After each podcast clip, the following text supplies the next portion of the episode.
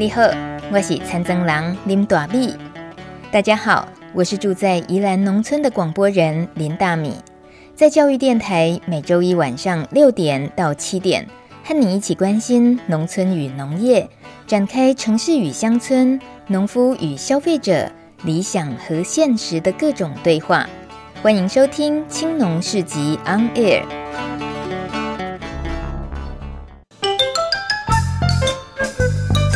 走读留留村小旅行，农农农，走读农村小旅行，农村超好玩。今天，请大家跟着大米的脚步，我们走上梨山，来拜访一位在这里种植果树已经二十年的果农李宝莲阿宝，他也是《女农讨山志》这本书的作者。两千零四年，随着书的出版。记录了他在梨山务农的初期生活。他为了寻找农业生产和保育之间的平衡点，进行长达二十年的实践。原本的果园从他接手后开始种植台湾橘与红桧、孝楠等。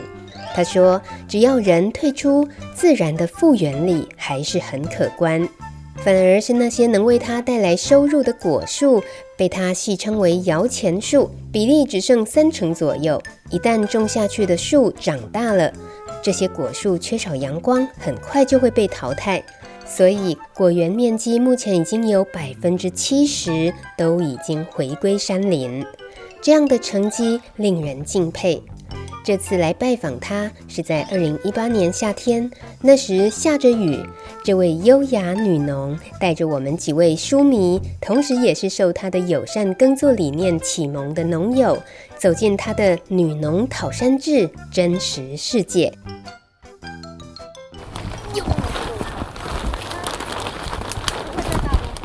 我的奇异果棚架，因为之前想说用竹子做好，结果。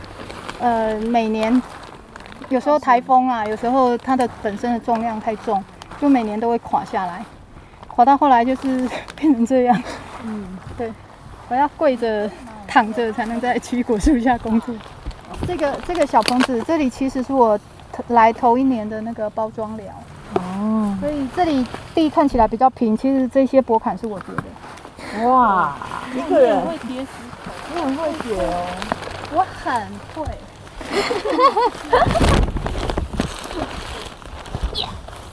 有葡萄，这边现吃现饮哦。见者有份。哦，大颗呢，你的葡萄大颗哦。我觉得我把葡萄籽吐下去，会不会长出葡萄吗？哎，看看喽，机会渺茫。但我是说，像我这样吐葡萄籽的话。会造成它又长出来，这属于野生动物的行为，好吗？我们就不予干涉。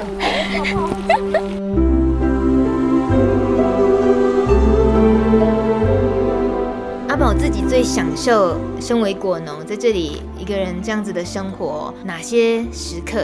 你要不要问我最不享受的？这样我比较容易回答。哦，因为比较少，对不对？不享受的东西比较哦，太好了。最不享受的啊，就是卖水果这件事。其他的几乎没有不享受的时候，因为知道我们我们以前自诩为读书人嘛，那读书人做对做生意这件事情就特别觉得羞愧或者是跨不出去啊，对，所以在面对要谈生意的时候，我们总是觉得就就就怎么样都觉得尴尬，对啊，要要去要去谈一个价钱，然后那个水果每一颗都是我们这样子从小到大，那个都是我的我的呃血汗结晶啊，哦那。然后，可是你你拿到那那种水果贩卖的台面上去去论斤称量的时候，人家还要挑你的品相好不好看啊，那个好不好吃啊？那为了为了要讲价钱，总是总是要嫌一下嘛。不知道，我不知道人如何能够做到这种自己的作品拿出来，然后忍受得了别人的嫌。对啊，我就觉得那个水果被嫌，这个简直是就是否认我的辛劳成果这样。会直接的会觉得自己受伤，对，所以这个部分我觉得在一开始的时候是最难的。不过现在当然今非昔比啦，因为多年来我大概就已经看开了，我的消费群可能不应该是那个所谓呃一般的市场。其实这个也是自己耕耘的一个结果，就是我开始改变我的消费者的习性。那没有办法被我改变的呢，就舍弃吧。不过说实在，我觉得后来卖水果对我来讲已经不是一种生意而已，就是他在生意之外，其实他带着我的理念，然后他带着我的社会教育的理想。说教育好像我们高高在上，要别人立正站好听我说什么，可是事实上不是。我是用一种作为桥梁的一个角色来做这件事，就是因为今天好巧不巧，你就是碰上一个。一手会拿锄头，一手又会拿笔的人嘛，所以所有的呃状况我都可以让你透过文字让你知道。嗯、所以这件事情是我后来为自己赋予的一个使命。如果说我我务农到现在还有什么使命感的话，我觉得这个是很重要的一个，就是我认为消费者当他离开土地太遥远的时候，要他去做对土地友善的消费选择，这是不可能的。所以。必须要有人让他知道，嗯，生产端的状况。嗯，我我刚开始务农的时候没有电脑，也不会这些传媒吧，就就完全的没有这些资讯资源，所以都只能靠白纸黑字，就就会有时候就觉得，哦，收工了还要打字，没有。其实我在我在写书的时候，其实我还不会电脑。嗯，对，所以那个时候的书写真的是手写稿啊。哇，对，所以。除了白天体力活动之外，还要还要做这些书写的工作，这是一个现代农人出乎意料的的负担。嗯哼，对。嗯、但后来接受他之后，也就也就觉得他成为一种使命。那、我要说的是，现在人手一机，然后你随时都可以一个照片，你就取代你千言万语，嗯、这是太方便了吧？嗯、有一个摄影师农夫，他说。因为他拍的很好，他说其实很多农夫都很会种，但是都拍的很随便。我想要套用，可能放在阿宝身上，就是大家要好好种，但也不要写的太随便，也不能说就只喜欢 po 一张照片，好歹多说一两句话，是吗？是啦，是啦。因为阿宝是很不管是谁啦，就是大家会觉得生活里面的一些追求，想会因为阿宝，然后。自己想要也试试看，有一些练习，也也往好的方面去走。可是你说，你觉得你就是反正我一个人，我可以这样子。但这种这种规格，嗯，怎么形容？它很高。如果对于一般，他就是生活在都会区，他就是一般的一个家庭的成员。嗯，我觉得不需要刻意要求到一个让自己跟 跟自己过意不去的状态，就是。你认为你可以减到什么程度就减到什么程度嘛？那就因为有这么多人可能没有办法减，所以我有这个条件，我为什么不减？呃，我呃插个有趣的小故事好了，就是很多年前我还在那种旅行想要看世界的时候啊，其实有一次的经验给我一个蛮大的启示，就是我有一次在拉普兰旅行，就北欧那边嘛，然后因为我骑脚踏车。而且我的行李不只是帐篷、睡袋、炊具，还有话剧，所以其实全部的家当全部都要挂在那个脚踏车上，已经是很沉重的负担了。然后我每天那个拆帐篷啊、打包啊这件事情就，就耗掉我很多时间，然后是一件很庞大的工程。然后有一天我在那个他们放入寻牧的那个草原上面，我捡到一对鹿角。非常完整的鹿角，就公鹿每年都会都会脱落一次嘛，很漂亮的鹿角。那我就在想说，哇，这个东西如果可以带回去多好。然后呢，就很疯狂的把它捆在我的脚踏车上面。其实那个 撑开来，我的脚踏车都变很大。每天上下行李的这件工作就已经很繁重了，还要再挂一个挂一对鹿角。对，然后这个梦想呢，从一开始很兴奋，然后到一个礼拜之后，它就变成一个累赘。然后，呃，于是我就 忽然有一个念头闪进脑海，就是，对，这一对鹿角很漂亮，没有错。然后我也很想要它，没有错。但是这个是我很想要，可是我根本就不需要啊！我干嘛把自己的旅程折腾这样子？所以呢，之后我在看待我的生活的时候，我就我就很清楚什么是我想要，什么是我呃需要的东西。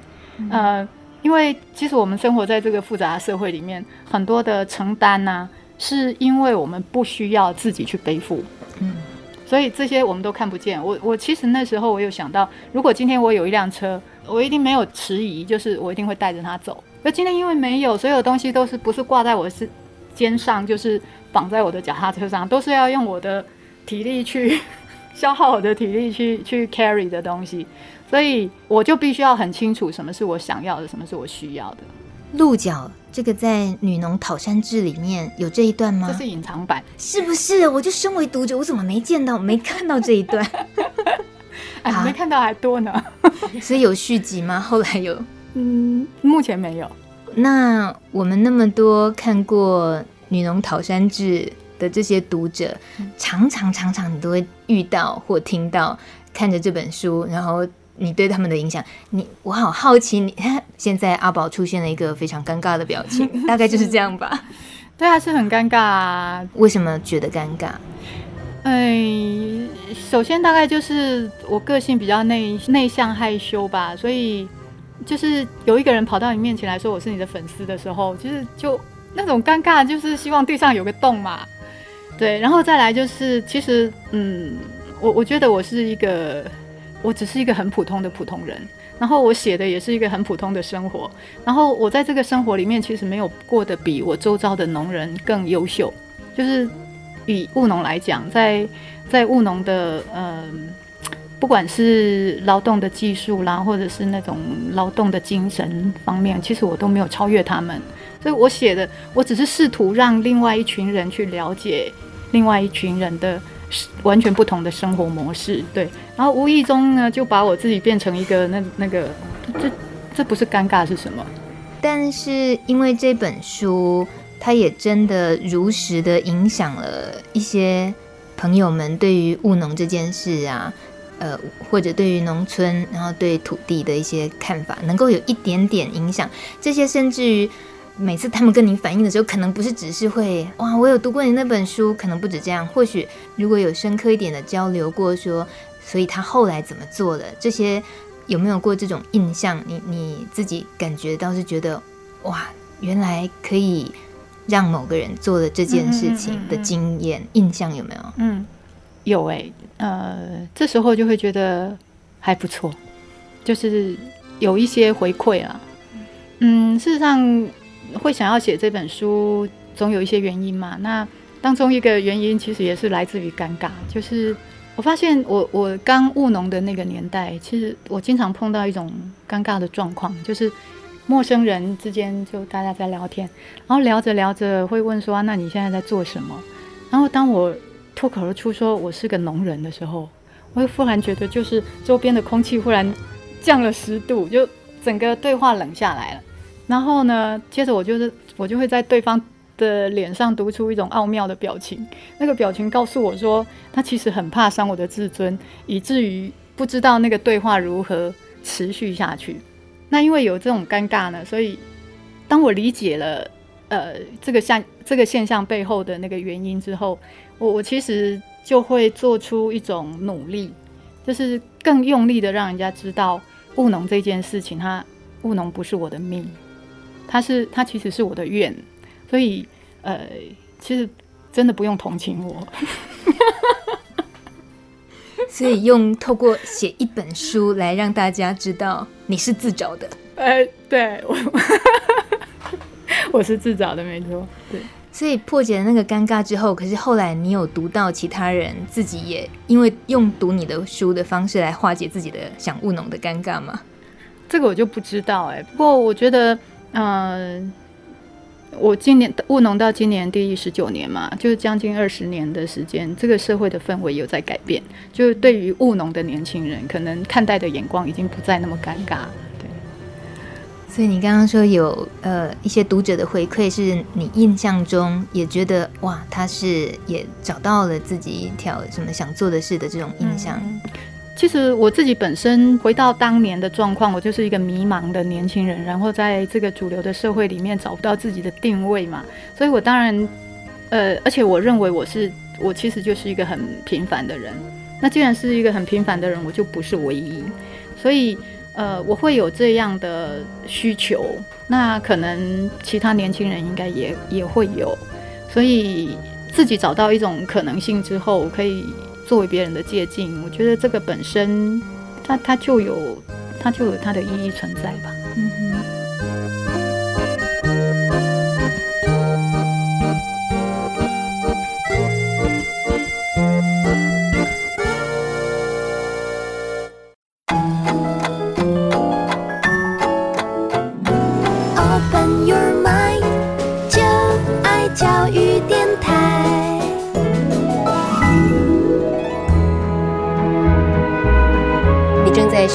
是《青农市集 On Air》，我是重感冒的林大米，拍谢啦。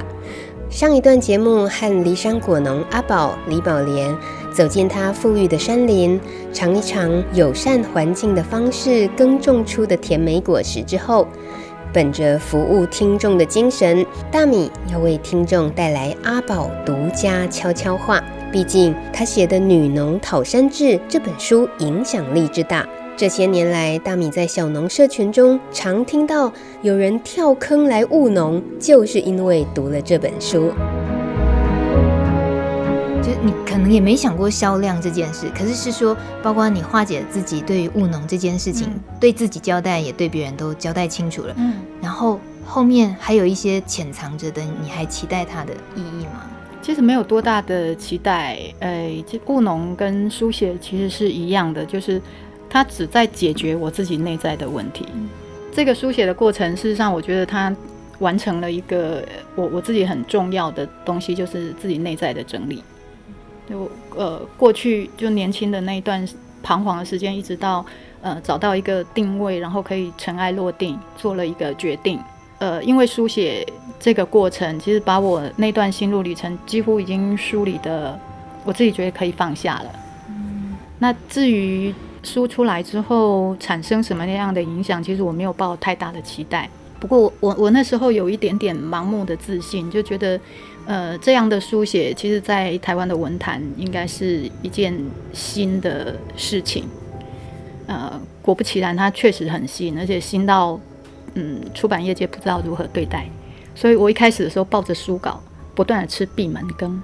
哦，有过这一段？有。那现在也不需要再去说了，就事实上，呃，这个这个世界不断的在告诉我们很多事情，就是有些东西时机还不成熟的时候，你走的太前面，你就是必须忍受孤独。嗯哼，包括后来友善耕作这件事情，也算是一个走在很前面，忍受了很长孤独吗？应该也是啦。嗯，友善耕作，我自己哦。要承认一件事情，我做过一件白梦的事情，是当我访问赖青松先生之后，然后那一集做节目宣传文字，我就说如果没有赖青松，就没有友善耕作。嗯、我这个文宣一出去以后，马上有小农朋友私讯我，打枪我，就说大米，你都没有搞清楚，友善耕作是阿宝，他创始者是阿宝，然后我就。突然觉得天哪，我错过了什么？可是那时候我是读过阿宝的书的，嗯，就是我知道阿宝做的事情的。但赖青松先生是在友善耕作这件这件事情里面，因为我十几年前就认识他，那早在我看阿宝的书之前，所以。我我不太知道它的时序、它的时间、它的出现的点是怎么样，因为到最近我慢慢的补足了一些资料，是因为宜兰的大宅院阿宝提倡了整个宜兰带动起吃在地、吃当季、友善环境，还有支持小农这样子的呃生活的口号，所以呃可可以请阿宝帮我们理一下。我当然知道你也大概不会想鞠躬，但至少我们就很想知道友善这件事情，友善环境、友善耕作它的脉络是怎么开始的。其实要说，呃，赖青松在友善耕作的推广上面有很大的贡献，基本上没有错。因为一开始我确实是呃非常极力的邀请他加入这个这个友善耕作推广的这件事。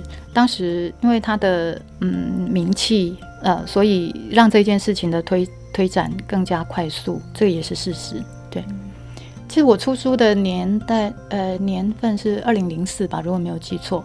然后我大概二零零七年开始接触宜兰的小农，那一开始当然也是透过赖青松的的中介，就是我下去宜兰找房子，其实就赖青松开着车到到我到那个深沟内城那一带绕。嗯、当时我在宜兰没有任何的人脉，所以后来认识的一些小农都是透过赖青松的关系，也大概是在那那几年的时间，就是农委会开始要制定有机的法规，后来法规也上路了，我已经忘记确切的年份，可能就是二零零六、二零零七左右吧。呃，当时其实我觉得，其实我看到一种隐忧，就是。呃，有机在法规上路之后，它跟事实上原本对有环境的友善当中有一节落差。这不是有机本身的问题，而是法规化之后，它中间产生的落差，这个落差是从可能是从政策部门，或者说要要从政策面去去制定的时候，它必须要考虑到一个低门槛，才有可能让让人有法可循，然后再来就是。你要拿出一个标准化的东西，你要凡事总是要有一个界限，那那个界限要切在哪里？当你切得太上面的时候，就标准太高的时候，很多人都难以企及。包括到一直到现在，大家都还在说的，以台湾这样子的破碎的农业环境、大环境不佳的状况下，你真正能够多少符合有机？那我那时候感觉到最大的危机，倒不是在于法规怎么定，而是消费者怎么想。就是这个社会大众怎么看待这件事情？那我我我觉得最严重的问题其实是是消费大众的贪图方便不思考。那先去先去讨论这个有机的精神，它到底要对人对环境创造出一个什么样的机制？所以呃，当时就觉得那法规上路之后，当时农委会做了一些社会的宣导。呃，其中官方文字就是这么说的，就是呃，没有有机认证的农产品与一般市售产品无异。读到这句话，我当然很感冒。就是我当时是说自己的产品是有机的，可是我即使用用有机产品这个字，我都觉得 其实对我自己来讲是一种。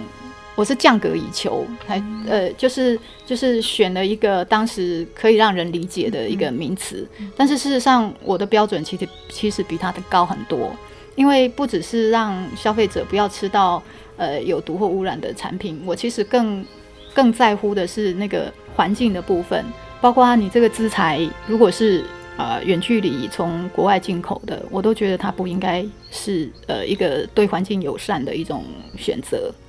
那所以这么高的标准，我会觉得有机的法规其实把有机的标准拉低了。那我如何再让它这个标准可以再上去？我想到一个方式，就是不要再用有机这两个字了，就有一个新的词汇，是不是可以刺激消费者重新思考？那所以就提出呃友善这两个字。那一开始呃一种倡议。我还是觉得自己的影响力是很低的啦。如果可以有其他的人一起来发声的话，这个社会就更容易听见。所以一开始当然就找了宜兰的这群比较呃有特殊想法的新农。嗯，那赖青松当然是其中之一啊。而且后来的很多呃农友其实都是他引荐给我的，我们我们才会认识。嗯哼，稍微理清楚了。不过友善现在也几乎要被立法，就是政府是 这个部分，嗯、不知道阿宝怎么想？其实一开始要提出友善耕作这样的概念的时候，就已经有朋友在质疑我们。如果说我我以个人的立场去提提出这样一个一个观念，呃，虽然利益很好，但是难保不被各自表述。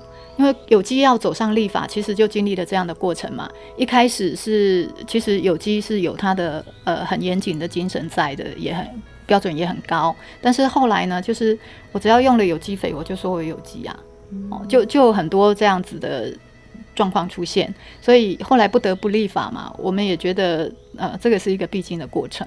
那所以友善之后会不会变成这样？当时也有人质疑。那我的想法比较开放，我就觉得。呃，这件事情的重点是一个社会倡议。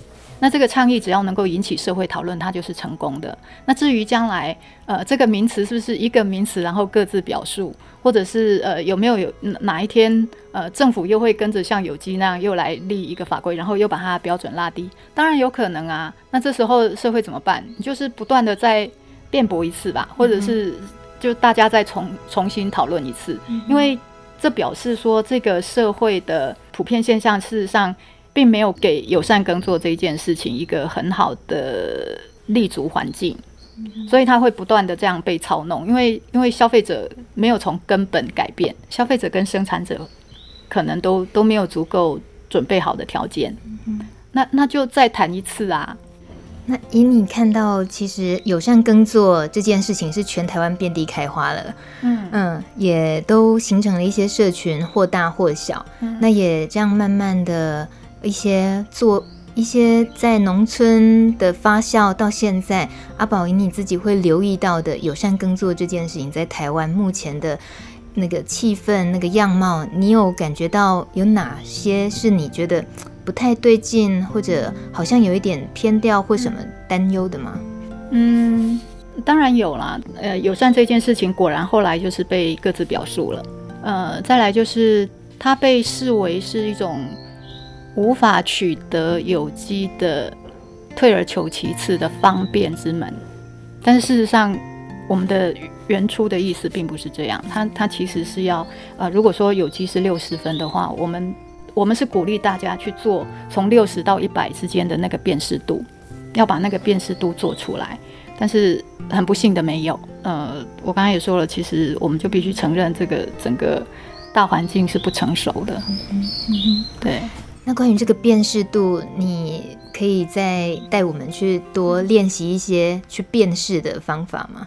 嗯，我觉得还是要回到生产者跟消费者的沟通上面，就是生产者之之所以可以各自表述，然后消费者不知如何分辨，这事实上双方都有责任。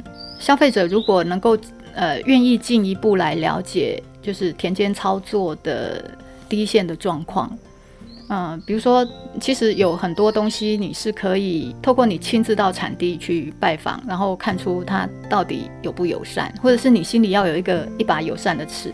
那当时我们在友善耕作小农联盟，还有那个大宅院市集里面，其实都不断在强调这这一把尺到底在哪里。就是呃，你对能源的使用不能是只照顾一个小范围的有机无毒。比如说有有一阵子台湾的有机界就一直在。呃，标榜用欧洲进口的什么泥炭土啊，呃，有机肥啊，就觉得他们的品质比较好。可是这个对整个呃地球的能源消耗其实是负分的。然后再来是呃，对于生态体系的照顾，因为像有机走到最后就是，好，你这个这个这个这个不用都做不到，然后最后我就是盖起一个温网室，把整个环境隔离起来。可是呃，对环境友善的一种耕作方式，你事实上。土地生产的不只是人的食物，它还是所有生物的家。土地上最重要的价值在于它的土壤，是这个土壤很重要的一个一个使命。它在生态系的里面的位置，就是让所有的生物都可以在这里生存，而不只是人从上面拿食物而已。嗯，对。那这些原则，呃，如果说消费者的心中都有一个这样的尺，那他去到一个产地，他很容易可以可以知道。到底什么是友善，什么不是？对，包括我我这边回收的资材，这个其实没有任何一个法规的规范可以可以要求你这么做。对，即使我今天把它烧掉或者把它丢掉了，消费消费者也不会知道。然后这一件事情它也不是一件会被谴责的事情。但是你心中的尺在哪里？如果你心里有环境，你自然会要求自己做一些对环境更友善的事情。呃，虽然你离我们很远，你在山上，你在梨山。那像大米自己是住在宜兰，不过我知道阿宝是宜兰囡仔，你是罗东小孩嘛？哎，东山严格来讲，哦，东山。对，因为我大概我高中毕业之后，我们宜兰宜兰的家就散了，对，所以我去台北念书嘛，那其他兄弟姐妹。也都到其他的地方去了，所以我其实基本上离开宜兰很久很久，然后一直到二零零七年，因为想要把妈妈接到比较靠近离山的地方，嗯，所以才又重新在宜兰租了房子，嗯，然后也也重新看到自己故乡的状况有这么大的变化，对，所以是因为那一阵子跟妈妈住在那边，嗯，那也就酝酿了后来的守护宜兰工作坊，是是。农地农用的议题。点了一个小小的火焰，烧了全台湾，也没有啊，现在也是呃死灰吹不起。这个话题就没有办法现在聊，但是我们知道阿宝现在更关心的、关注的、想要说的是国土计划这件事。这可以说是啦，因为从农地农用的议题一路一路追根之后，就发现其实这呃。会不会是国家的上位政策本身就出了问题？所以到后来，嗯，从关心农发条例那个呃农地可以盖农舍这件这件事情，到后来，嗯，又盯上区域计划法，因为二零一二年内政部营建署要区域计划法要做修正，所以跟了几年的区域计划。那之后，二零一五年年底国土计划法又通过，所以就觉得，哎，区区域计划法就要走进历史了，所以现在要赶快追国土计划。那一路这样追下来，所以现在呃，就是有一个宜兰国土调研社，嗯哼，宜兰国土调查研究社。嗯、那主要呃，这一两年成立以来，嗯、呃，主要开始运作哪些方面？呃，就是在讨讨论国土计划将来对于台湾的呃农地使用的分区跟管制，呃里面实际的内容，比如说像全国国土计划，它刚开始出来的版本就是延续区域计划修订里面的内容，就呃未来台湾要保留多少安全农地的存量，呃有一个全国性的总量。那除此之外，每一个县市。各分配了多少存量？那当时我们就寄望说，可以借由这个上位法令来把宜兰应该保留的农地框定下来。那未来呃，在这个框定的范围之下，不管是都市计划啦，或者是其他的使用变更，甚至于农舍，是不是有有机会在这里面做一个更严格的管制？当时的期待是这样。那后来当然不是了。后来怎么了？后来就是在全国的国土计划送行政院的过程里面，这个条款就被删掉了。就是它还保留了全国的总量，但是县市的总量就被取消。那这是因为之前有一波农地比例偏多的县市政府首长上中央抗议。我想可能有人有有人注意过了，大概最大声的大概就屏东或者是。应该是彰化吧，对，那他们就觉得说，呃，这样的国土计划对于他们来讲很不公平，因为台北市的信义区过去也都是农田，呃，你整个把它变更成都市计划，然后去发展，那这些台北人都赚翻了。可是今天要谈到粮食安全的时候，你却要我们这种，呃，他就觉得要我们来保留安全的农地总量，呃，保障全国人的粮食安全。可是其他的县市的土地却可以这样开发，这这就是一件不公平的事情。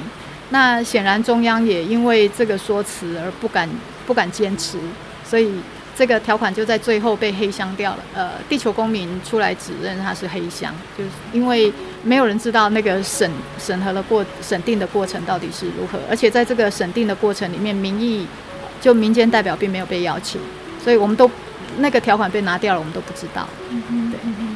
被拿掉了，那现在接下来还能够继续关注跟继续争取的是什么？因为基本上全国的国土计划已经通过了嘛，它公告了之后，五月五月开始就生效，然后在接下来的两年之内呢，就是县市政府必须要去提它的县市国土计划。接着我们当然就是要追根到县市政府，那他有没有以宜兰来讲，到底有没有想要呃保留宜兰的农地，想要保留多少？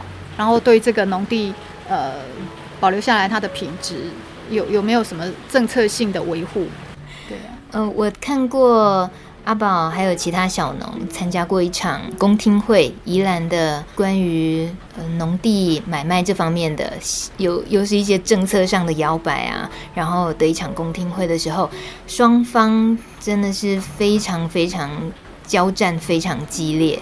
那时候会看到直播的时候，最常见的支持呃农地应该大开放的这方面的自称也是农民啊，但很可能也是中介的这些，其实他们的那些措辞，我常觉得我我们这些想守护环境的根本拼不过这些声音哎，因为那些声音太容易让人家听懂，而且觉得哎对啊，开发发展赚钱，我辛苦了那么一辈子。不就是为了要有个好价钱照顾子孙吗？这些都太天经地义了。所以阿宝，你一直在对抗这些，是什么意志力？还是能够觉得这件事情可以说的这么理直气壮，而且还非说不可，要一直说下去？它不是一个很简单的叙述可以可以说清楚的，尤其是牵涉到这种农民的情感面。对对。我我觉得情感面是一般社会大众最最容易被打动的，但是它背后其实有很多需要讨需要探讨的一些嗯比如说社会的公平正义，或者是整个国家的未来，或者全民的生活环境，还有就是呃公共财跟跟私有财的一种分际，这个这个讨论其实是很庞大的。那我我最简单讲好了，如果说这些年来的农地非农用这样的状况，如果说有一个情感的面向是要去同情上一代被整个台湾社会剥削的老农，我并不否认这个事实。可是，我们如果更更理性、客观的去看待整个时间的潮流，农民不会是只到这一代为止。那未来还有未来的新一代的农人。如果我们过去已经很对不起老农了，那这样的政策会不会更对不起未来的新农？如果大家从这个角度去想，那。诶，未来要养活整个台湾社会的是是未来的新农。诶，那过去的老农，如果他曾经受到什么不公平的对待，这个社会要如何补偿他，应该是另外一个政府要处理的议题，或者整个社会要去面对的一种承担。但是不应该把它跟土地使用分区这件事情搅和在一起，因为你既然编定是农地，它就应该农用。那如果说今天整个宜兰的政策发展方向是宜兰就是不要走农业线了。这也无不可啊！如果说大大家都这么期待，那我们就好好把宜兰规划成是一个呃可以可以宜居的城市，然后大家希望有那种嗯乡村别墅好，或者说低密度住宅区好了，那我们就来规划低密度住宅区啊，名正言顺的把农地变成建地呀，这不是一个更应该做的事情吗？那农地变成建地，其实它的售价更高，农民的收益不是更多吗？为什么不这样做？因为现在就是有很多人要以农为名，然后行非农用的事实。那在这个过程当中，它其实有很多是必须要整个社会承担的代价。比如说，你所有的农舍都盖在盖在农业生产区，那这些废弃物怎么处理？你势必要以农田水圳作为你的污水下水道。那你如果要另外建置污水下水道，可以，但是所有的污水下下水道，这是一个公共设施，它在所有的呃土地土地使用的计划里面，它都会被受限缩在一个范围里面，叫做都市计划区。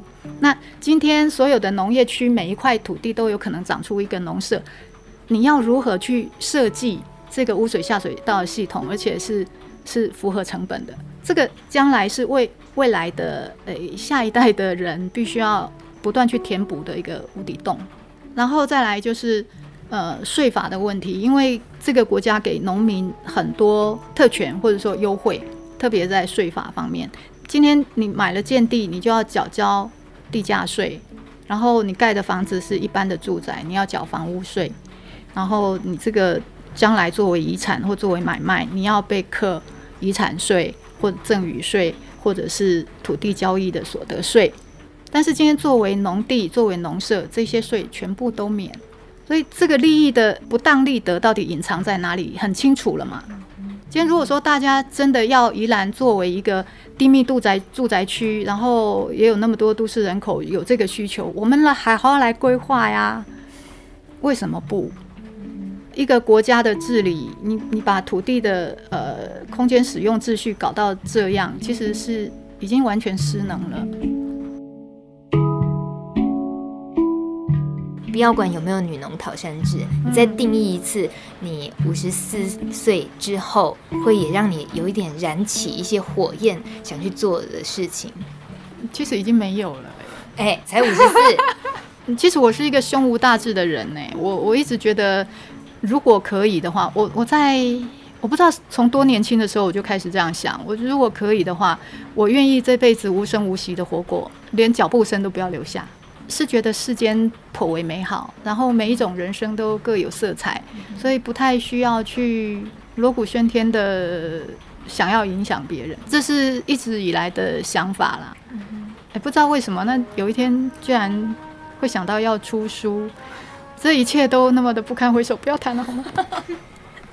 你不可能不谈，而且我啊还要利用自己做节目的关系，我想要听听阿宝，请您对于听到曾有一个专门做农村广播的靡靡之音，而且 没有任何背景，也不是为了要收视率、收听率，你一开始知道的时候是什么感觉？我觉得蛮开心的，因为你的节目还蛮好笑的，就是很有那个农村的娱乐价值。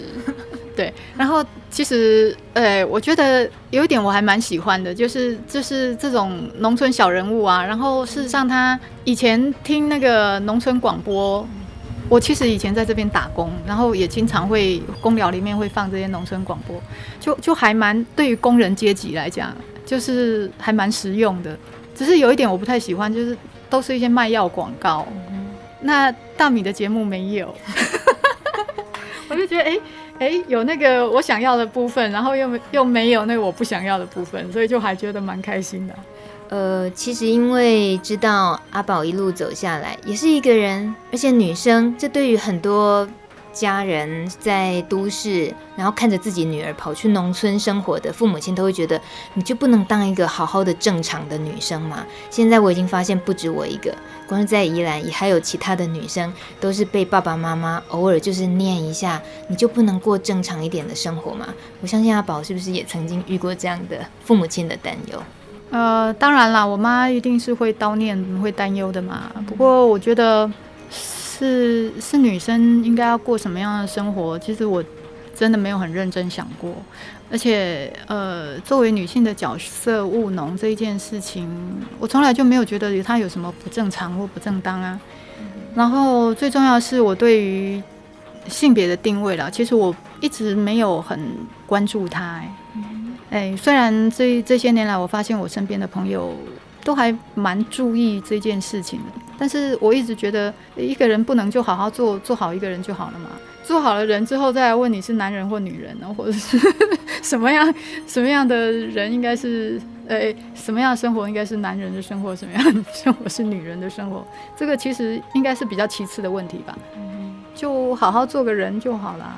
我可以这样跟我爸说，是不是？爸，我就是好好做一个人就好了，你就不要再担心我正不正常。我可以这样回他吗？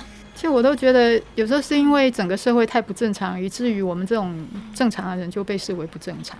谢谢阿宝，金玉良言。这 好，那今天的广播可以收了，饶了你。好，先到这边。